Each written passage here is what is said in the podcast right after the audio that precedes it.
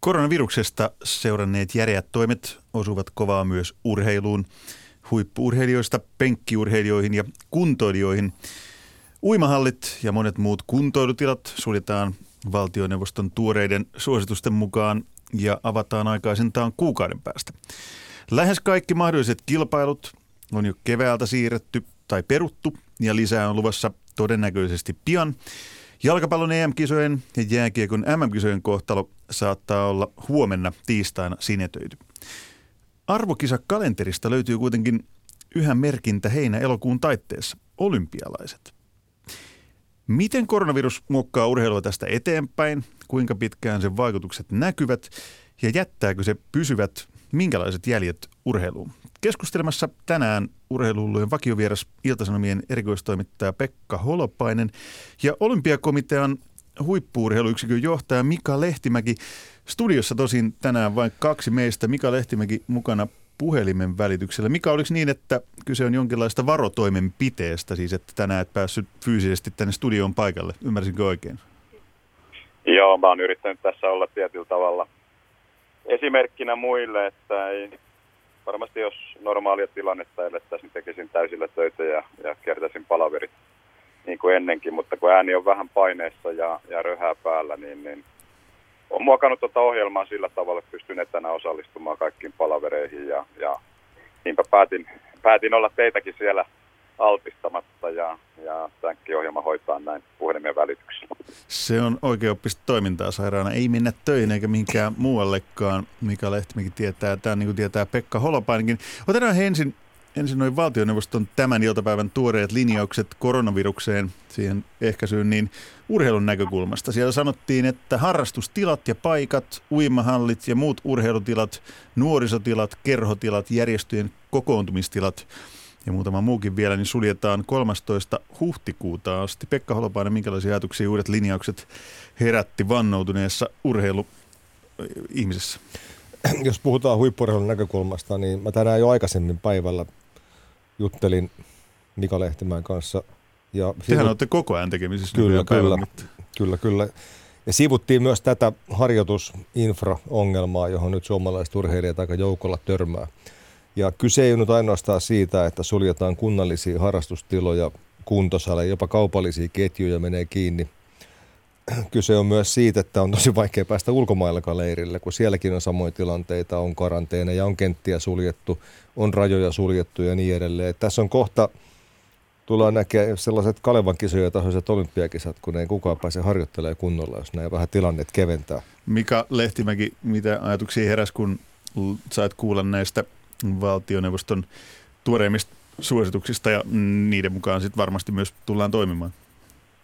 Joo, tähän periaatteessa tämä sama tilanne on ollut jo jonkun aikaa voimassa, eli suositushan se on ollut tähänkin asti aika paljon kunnallisia tiloja on ennen tätä päivääkin ollut kiinni ja, ja sitä me tietysti kunnioitetaan, että tässä on yksi niistä toimista, jolla yritetään turvata sitä epidemian leviämisen rajuutta ja, ja ei urheilu tässä sillä tavalla erillisenä saarekkeena esiinny. Mutta tietenkin tämän sateenvarjon alle meidän pitäisi löytää toimenpiteitä, jotka nyt tehtyjä päätöksiä vastaan ei sodi, mutta että kuitenkin pitää edes jollain tavalla meidän urheilullista iskukykyä yllä. Ja, ja meillä on tällä hetkellä ollut isompien kaupunkien kanssa se ihan hyviä sopimuksia meidän olympialaisiin tähtävien urheilijoiden kohdalla. Yksittäistapauksia, jotka on päässyt vielä toistaiseksi harjoittelemaan tiloihinkin. Todetaan kuitenkin, että yksittäinen urheilija ei ole taudin levittämisen riski, riski tota, silloin kun hän harjoittelee, ei harjoittele joukkojen kesken, vaan harjoittelee muista erity, eriytyneenä. Et jos me toivotaan, että tätä pystyttäisiin jatkamaan, voi olla, että ei pystytä, että silloin, silloin tullaan tietysti siihen sitten, että meillä jää ulkotilat, ulkotilat käyttöön. Et toistaiseksi vielä sitä ulkona liikkumista ei ainakaan, ainakaan rajoitettu muuta kuin silloin, kun se uhkaa ihmisten terveyttä ja tietysti yksinäisen urheilijan harjoittelu ei, ei sitä uhkaa. Että tässä kysytään nyt valmentajien kovaa innovatiivisuutta. Että neljä viikkoa on huippuurheilussa kyllä todella, todella pitkä aika. Niin ajatellaan nyt vaikka, että tänään juttelin Nuorelutton Esirin kanssa, joka vaikuttaa tuo Jyväskylän suunnalla nykyään. Ja hän on päässyt harjoittelemaan siellä niin sanotulla Monnarilla vielä, mutta ajatellaan jotakin keihää heittäjää, niin kyllä se lähinnä on pressu, joka paukkuu pitkälti tähän aikaan vuodesta muutenkin, mutta kun ei pääse leirille, missä he pääsee heittämään pitkiä heittoja. Toinen pointti, mikä, mikä tässä on hyvin kiinnostava, on, että ainakaan toistaiseksi Suomessa ei ole ketään ihmistä kielletty tekemässä työtään. Raksamiehet, tuolla nosturit liikkuu, raksat nousee, toimittajat käy töissä ja monet hyödyllisetkin ihmiset jopa, jopa joo, käy ihmiset. töissä, niin mä näkisin myös niin, että nämä, nämä harjoitepaikat, jotka on nyt pitkälti suljettu, niin nämähän on näiden urheilijoiden työpaikkoja. Että mä näkisin vähän niin kuin, että vaikka valmiuslakien voimalla voidaan kajota jopa ihmisten perustuslaillisiin oikeuksiin, niin kyllä olisi minusta järkevää tällaisille hyvin suppeille ja pienille eliittiurheilijoiden ryhmille taata se, että he pystyvät näitä tiloja edelleen käyttämään. Onko samaa mieltä?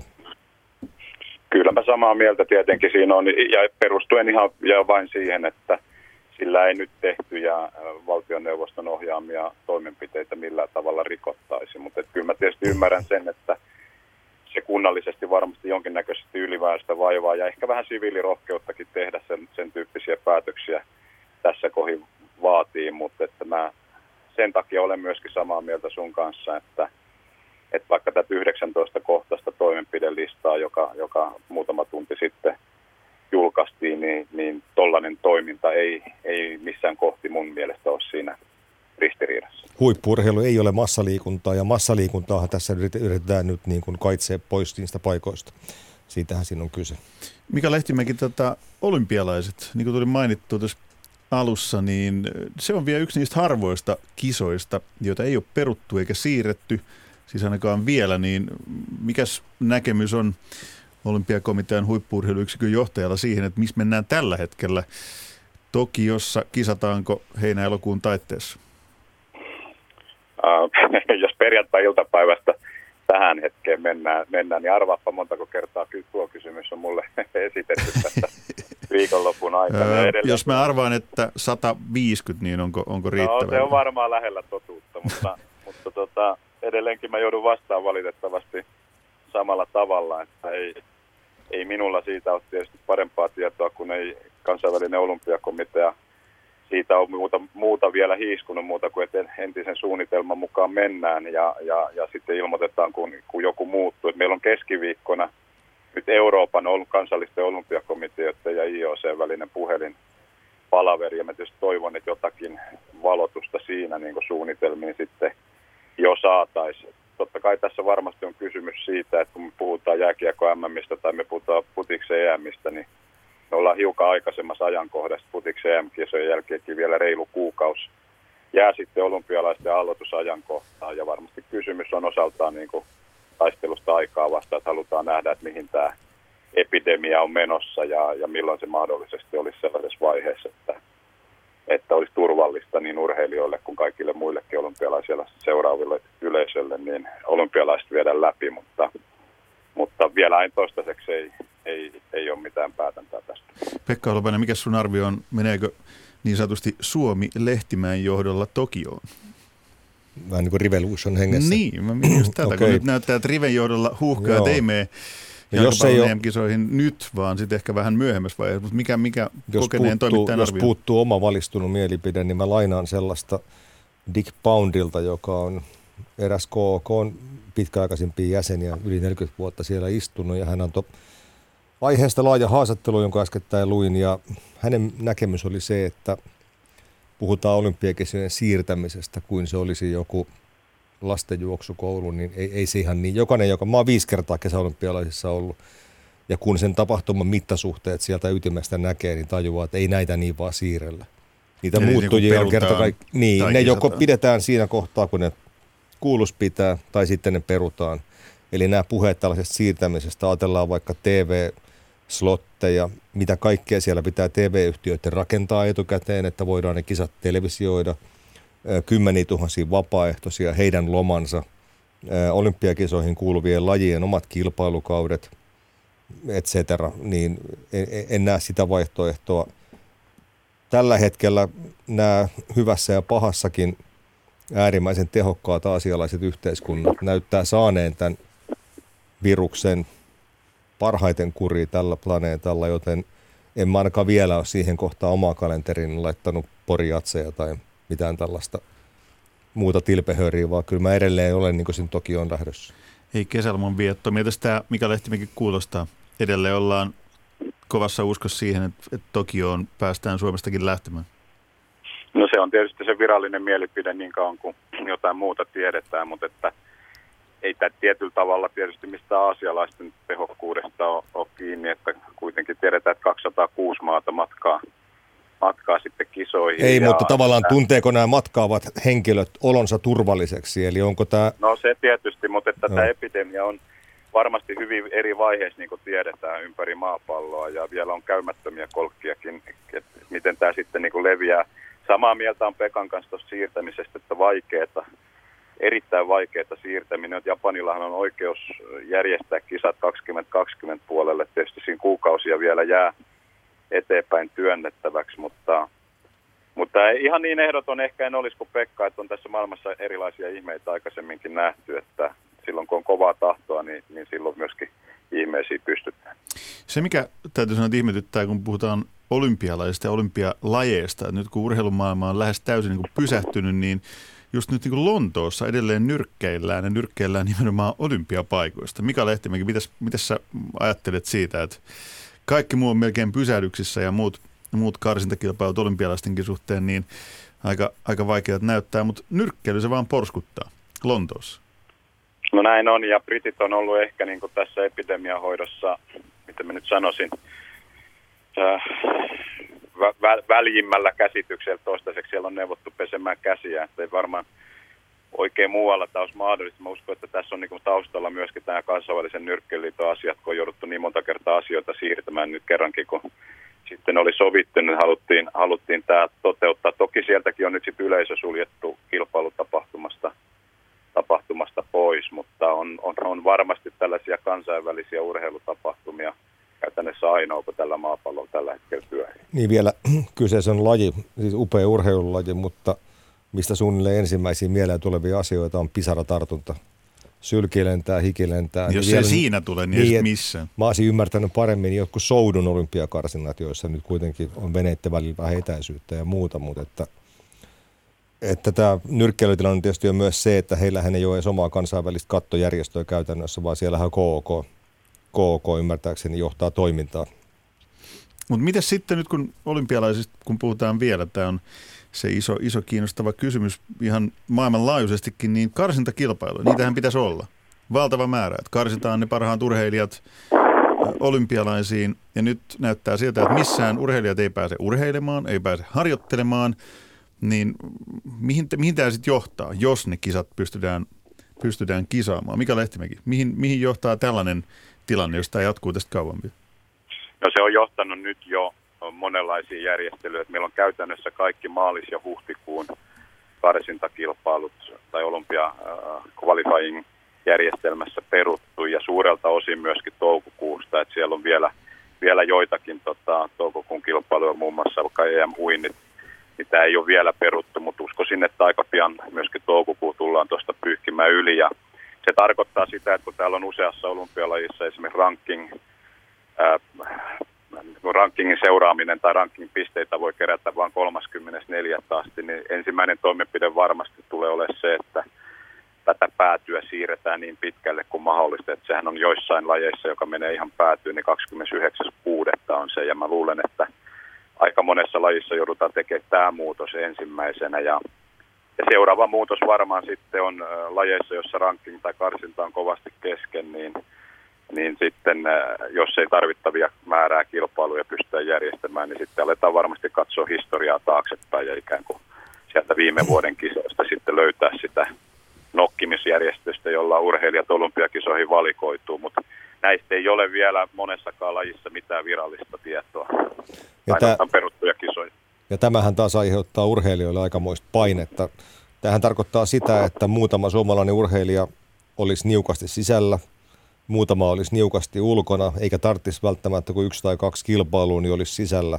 Niin tämä on melkoinen, jos suoraan sanon, niin bordelli tällä hetkellä, joten siellä on varmaan aika paljon painetta kattilassa aika monen urheilijoille.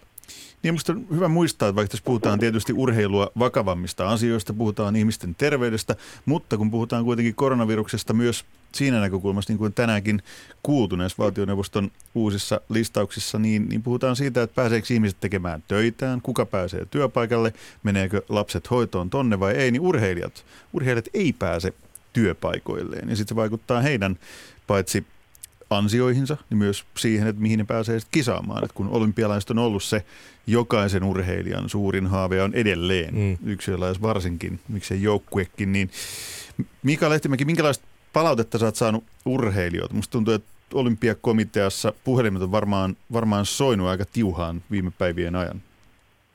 No kyllä se lähinnä kuitenkin tuossa on niinku, ehkä sanotaan nyt sellainen tota, yhteiskunnallinen työ, työryhmä, että tai työskentelyporukka, että ne on tottunut sietämään painetta ja, ja, ja muutoksiakin, että tuommoinen stressinsietokyky on aika hyvä. Että mä oon ollut aika tyytyväinen ja yllättynyt siitä ää, tavasta, jolla urheilijat on ollut yhteydessä, aika rauhallisia kuitenkin vielä ja haetaan mieluummin koko ajan niin sitä tietää eteenpäin, kun, kun että surkutellaan tilannetta. Et, tässä on nyt lähinnä, lähinnä just niin kuin Pekkakin tuossa totesi, että että kun ei osata eteenpäin, eteenpäin ennustaa ja kisoja perutaan, niin, niin iso rooli tulee olemaan sillä, että sitten kun jälleen kilpailutoiminta pyörähtää käyntiin, niin kilpailtaisiin mahdollisimman fiksusti ajatellen nimenomaan vaikkapa olympiakarsinta asioita, että sitten mitä vähemmän kilpailuja ne sitä tärkeämpi on olla oikeissa paikoissa – sitten keräämässä rankingpisteitä tai menestymässä. Ja, ja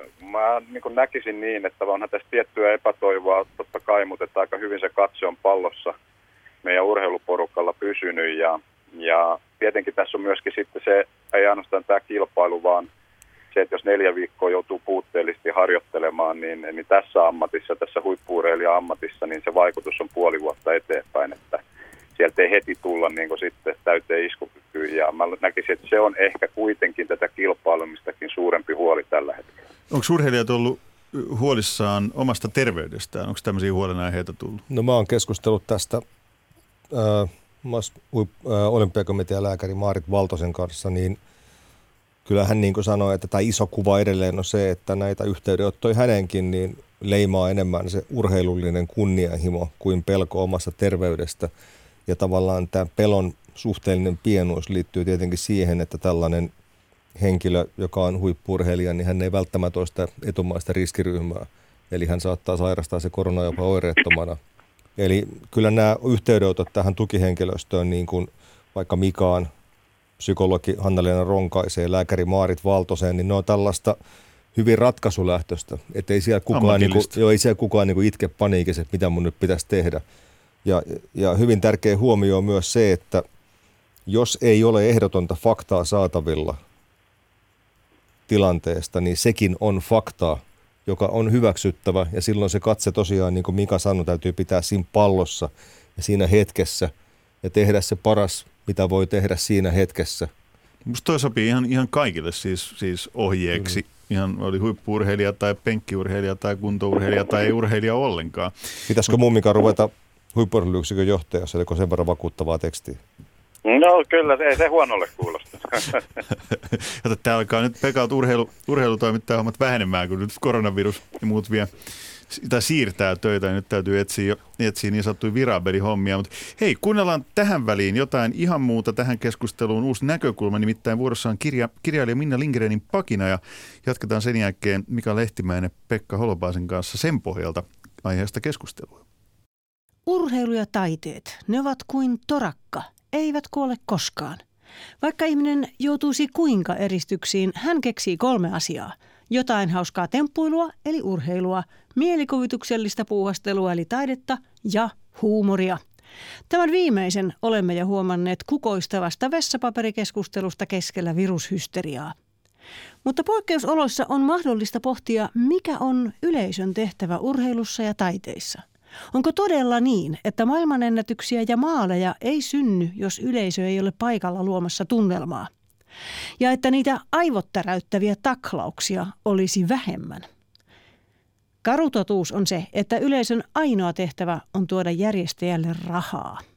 Kun lipputuloja ei ole, ajatellaan, ettei kisojakaan kannata pitää. Urheilijoiden liikuttavat puheet kotikatsomon merkityksestä ovat hyvin opittua markkinointia. Tulkaa kannustamaan meitä, koska tarvitsemme teidän rahanne, olisi rehellisempää. Jos yksi rahahana tyrehtyy, ei ole tapana heittää pyyhettä kehään. Silloin keksitään jokin toinen tapa ansaita rahaa ja niin on jo kauan sitten tapahtunut. Sponsorit, medianäkyvyys ja taltiointioikeudet. Niiden varassahan kansainvälinen urheilu on pyörinyt jo pitkään ja lisäksi tukenavat toki myös vedonlyönti ja harmaa talous. Nämä tekijät säätelevät sitä, mitkä lajit ovat niin sanotusti mielenkiintoisia ja suosittuja. Laji, joka ei näy televisiossa kaikille, kuihtuu. Toisaalta samaan aikaan kaikille vapaa netti luo omia kukoistavia marginaalilajejaan, joihin kansainvälinen korruptoitunut urheilueliitti reagoi hitaasti. Netti on täynnä erilaisia temppulajeja, joista vain murtoosa päätyy näytösluontoisesti olympialaisiin, jos sellaisia vielä viitsitään järjestää.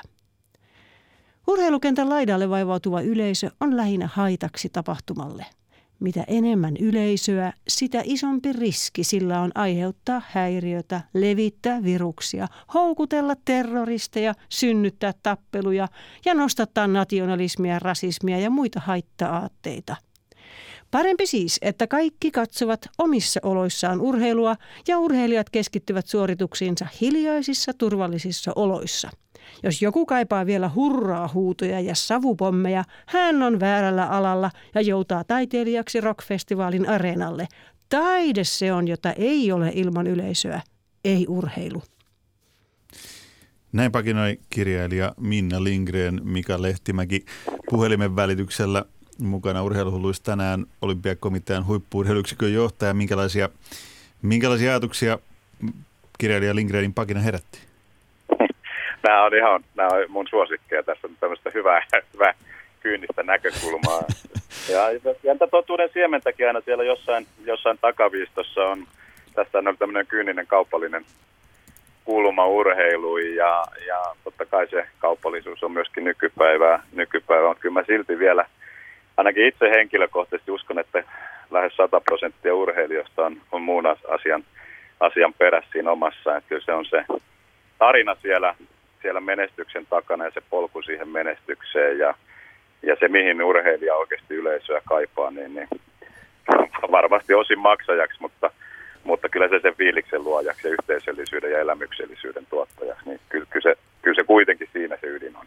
Nyt kuitenkin eletään juuri nyt sellaista aikaa, että urheilu tai urheilua palloilusarjoja yritettiin vähän aikaa, niin kuin nyt noin äsken mainitut Lontoossa lyötävät nyrkkeily olympiakarsinat nekin ilman yleisöä. Niin miten te suhtaudutte siihen, että urheillaan siis just nimenomaan, niin kuin Minna toteaa, sponsoreille, median näkyvyydelle, taltiointioikeuksille, muulle. Pekka Holopainen, no mä katoin mitä, mitä joku, joku Italia peli, mikä se olikaan.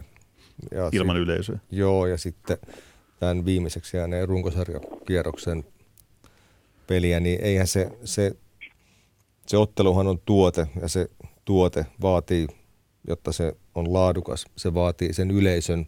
Niin, se osaa sitä viihdettä. Kaikki ne haittaa aatteineen, mitä ne sitten ikinä sinne tuokin, niin, ja juopia kaljaa ja Italiassa ehkä viiniäkin, niin, niin tota, oli, oli, ilman muuta oikein, että, että ne pistettiin pillipussiin. Mika Lehtimäki, voisiko olympialaisia kuvitella ilman yleisöä?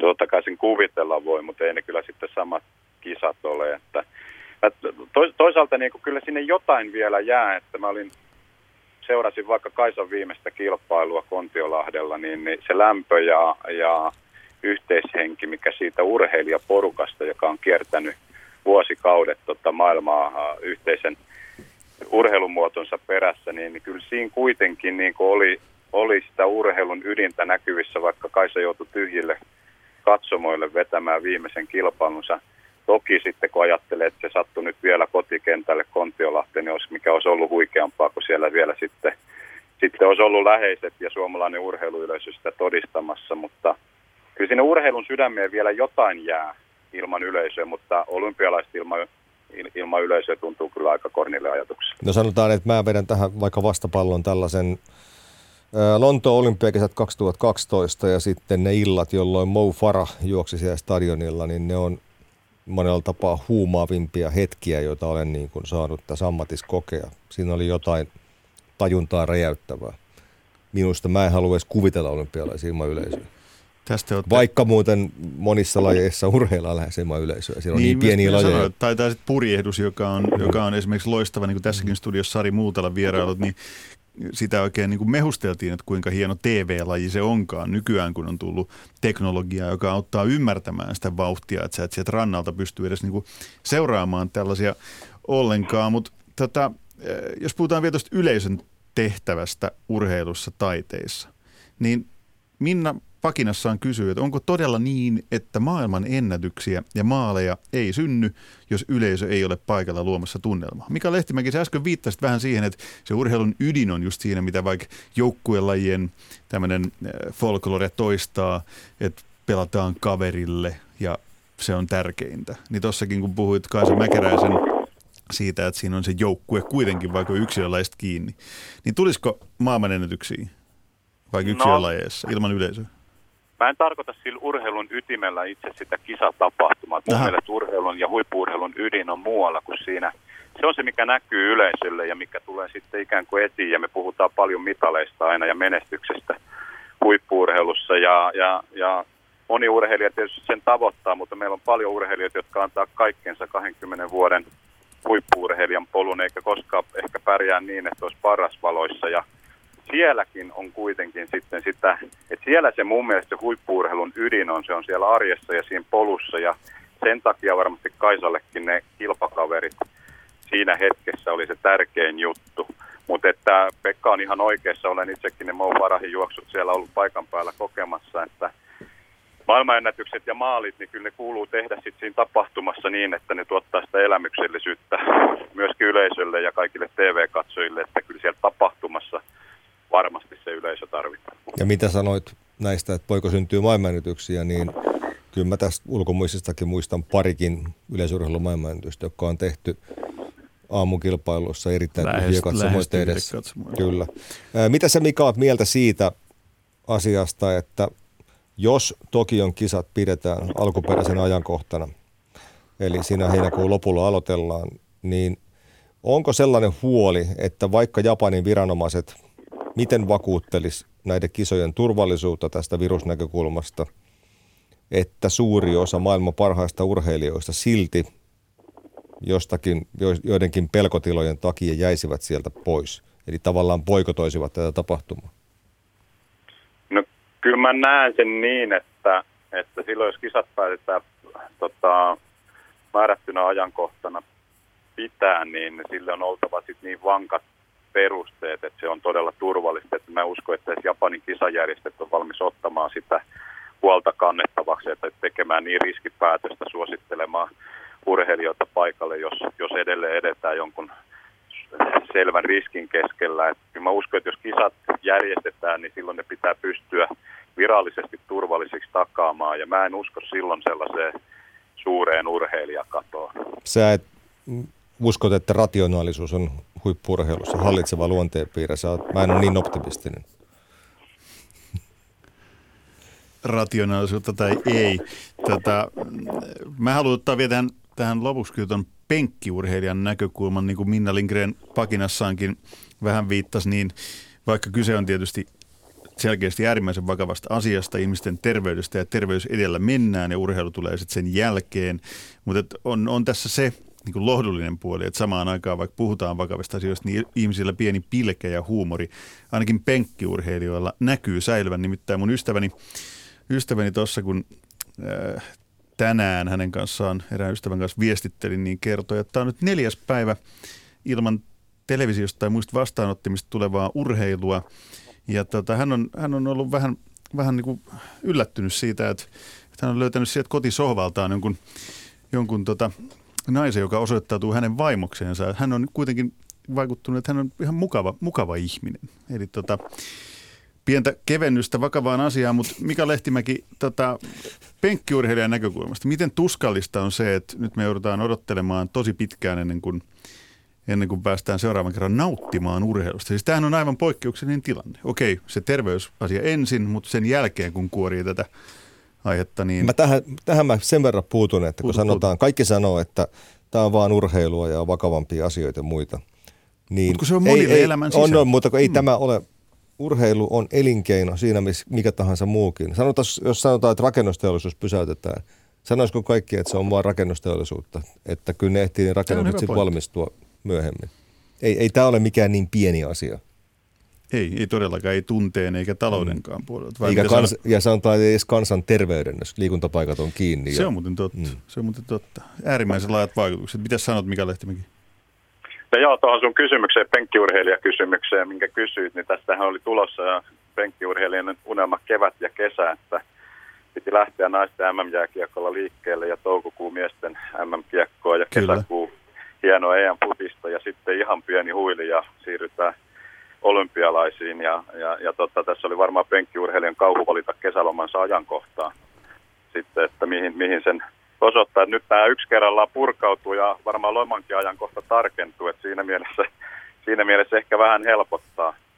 Mä toivon, että paitsi että se vaimo löytyy sieltä sohvalta ja todetaan mukavaksi ihmiseksi, niin, niin myöskin löytyy tässä tilanteessa suomalainen kohesio ja yhteishenki, että meitähän vaikeudet on aina lähentänyt ja että pystytään puhaltamaan yhteen hiileen ja tämäkin ongelma ratkaisemaan. Ja, ja niin kauan kuin tuolla ulkona saa eh, ilman joukkokokoontumisia ja muita vaarantamatta liikkua, niin löytyisi myöskin nämä meidän, tämä meidän ihana luonto ja, ja, ja retkeily- ja lenkkeilymaastot jokaiselle kansalaiselle. Niin kun Pekka Holopäinen tosiaan listasi näitä, näitä lukuisia lukuisia vaikutuksia, niin niistä on puhuttu musta aika vähän, koska kyllähän ihmisten terveydestä on kyse myös silloin, jos ihmiset lukittautuu kotiinsa eikä pääs liikkumaan ja, ja monille se saattaa aiheuttaa ihan fataaliakin juttuja. Kyllä, ja onhan monia satoi tuhansia miehiä Suomessa, joiden viikkorytmin on määrittänyt pitkälti tämä TV-urheiluanti, mitä sieltä tulee ja niin edelleen. Plus sitten niin kuin ihan urheiluanti, että pääsee kyllä. pelaamaan ja harrastaan Joo. ja tekemään. Tässä muuten mielenkiintoista, kun Mika aloitti tämän penkkiurheilun, penkkiurheilijan unelmakevään purkamisen naisten jääkiekosta, niin ainakaan minä en muista, että kun vuonna 2003 peruttiin naisten jääkiekko MM-turnaus Kiinassa SARS-epidemian takia, niin Juhani Tammisen teräväkyntiset naarasleijonat eivät päässeet sinne pelaamaan, niin sen jälkeen 17 vuoteen ja ennen sitä, ainakaan minun elinaikana, niin mä en muista ainuttakaan tällaista tilannetta, että joku epidemia olisi tässä mitassa ravistellut maailman urheilua. Ei kerta kaikkiaan tule mieleen. Mika Lehtimäki, muistatko mitään vastaavaa, mitä me nyt eletään ja koetaan? En, en muista, en, en urheilun kannalta enkä, enkä koko yhteiskunnan kannalta, että onhan tässä nyt kun kuuntelin valtioneuvoston päätäntää, niin kyllä kai se kaikille tuli selkeäksi, että nyt tehdään ratkaisuja, jotka on varmaan niin sodan ajan jälkeen kovimpia koskien koko yhteiskuntaa, urheilu siinä muiden mukana. Mitäs sitten seuraukset urheilulle, urheilijoille laajemmin tästä koronaviruksesta, kun toivon mukaan jossain vaiheessa toivottavasti mahdollisimman pian selvitään ja asiat alkaa normalisoitumaan, niin mitkä seuraukset on semmoisia pysyviä seurauksia urheilussa? Jääkö jotain sellaisia vai palataanko urheilussa vaan siihen aikaan, mikä oli ennen, aika ennen koronavirusta? Mitäs Mika Lehtimäki sanot? No tietysti tuo kilpailujärjestelmä, se on nyt mielenkiintoinen katsoa, että mitä kaikkea tässä jää väliin ja mitä kaikkea mihinkin siirtyy, vaikkapa nyt noin putiksen EM-kisat, jotka tietysti on meille aika hallitseva, hallitseva maailman suurin urheilumuoto ja että mihin, mihin se, mistä se löytää paikkansa ja miten alkaa kansainvälinen kalenteri sitten muotoutua. Samoin tietysti olympiakisojen kohtalo. Että ehkä tämä kilpailujärjestelmä on varmaan se, se suurin ja, ja Mä luulen, että urheilijat kuitenkin ovat kovin kovin sopeutuvaisia, että mä uskon, että tässä siihen sinällään niin kuin lommoja tai pysyviä jälkiä jää. Toivottavasti tässä ei käy niin, että valtava määrä ihmisiä huomaakin, että mä tuun ihan hyvin toimeen ilman tätä live-urheilua. Ja ehkä moni huomaa tulevassa toimeenmasta vaimoakin, en tiedä kumpi, kumpi sitten. Mutta Jos tota, pitäydytään urheilussa. Niin, niin mieluummin, mieluummin sitten ilmaista vaimoa. Että. Mä sanoisin kuitenkin, että urheilu, urheilu on niin merkittävä osa. Tästä huomataan suomalaistakin identiteettiä, että ei tietenkään nyt se ensimmäinen asia, mikä huolestuttaa, vaan että ihmiset on terveitä, piste. Mutta kun urheilu kytkeytyy siihenkin niin voimakkaasti, niin onko onko mä Mika Lehtimäki liian niin urheiluromanttinen, jos mä sanon, että urheilu voi jollain tavalla auttaa tässä kriisin, ei nyt hoitamisessa, mutta siitä selviämisessä?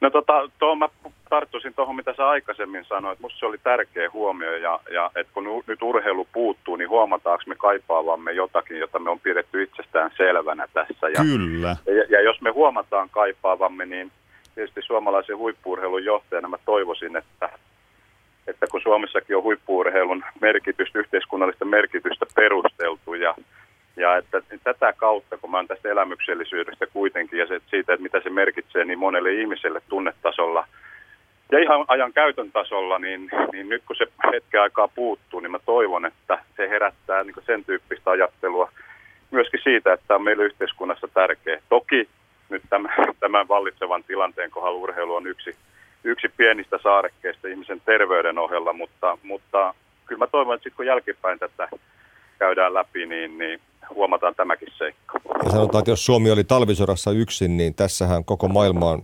periaatteessa samassa veneessä, eli tätä asiaa pohditaan varmasti monissa muissakin maissa. Näin juuri. Yhteisöllisyys on se, millä, millä näistä asioista päästään eteenpäin. Hei, kiitos oikein paljon Mika Lehtimäki, Pekka Holopainen keskustelusta. Ja ensi kerralla Mika Lehtimäki, sit kun homma rauhoittuu ja helpottuu ja sä oot täysin terve, ettei ole pientäkään köhää, niin tulethan tänne studion vierailemaan myös. Tulen oikein mielellä. No niin, tämä on sovittu. Hei, kiitoksia oikein paljon keskustelusta. Ensi viikolla jatketaan ja siihen asti pidetään pää kylmänä ja pestään käsiä saippualla.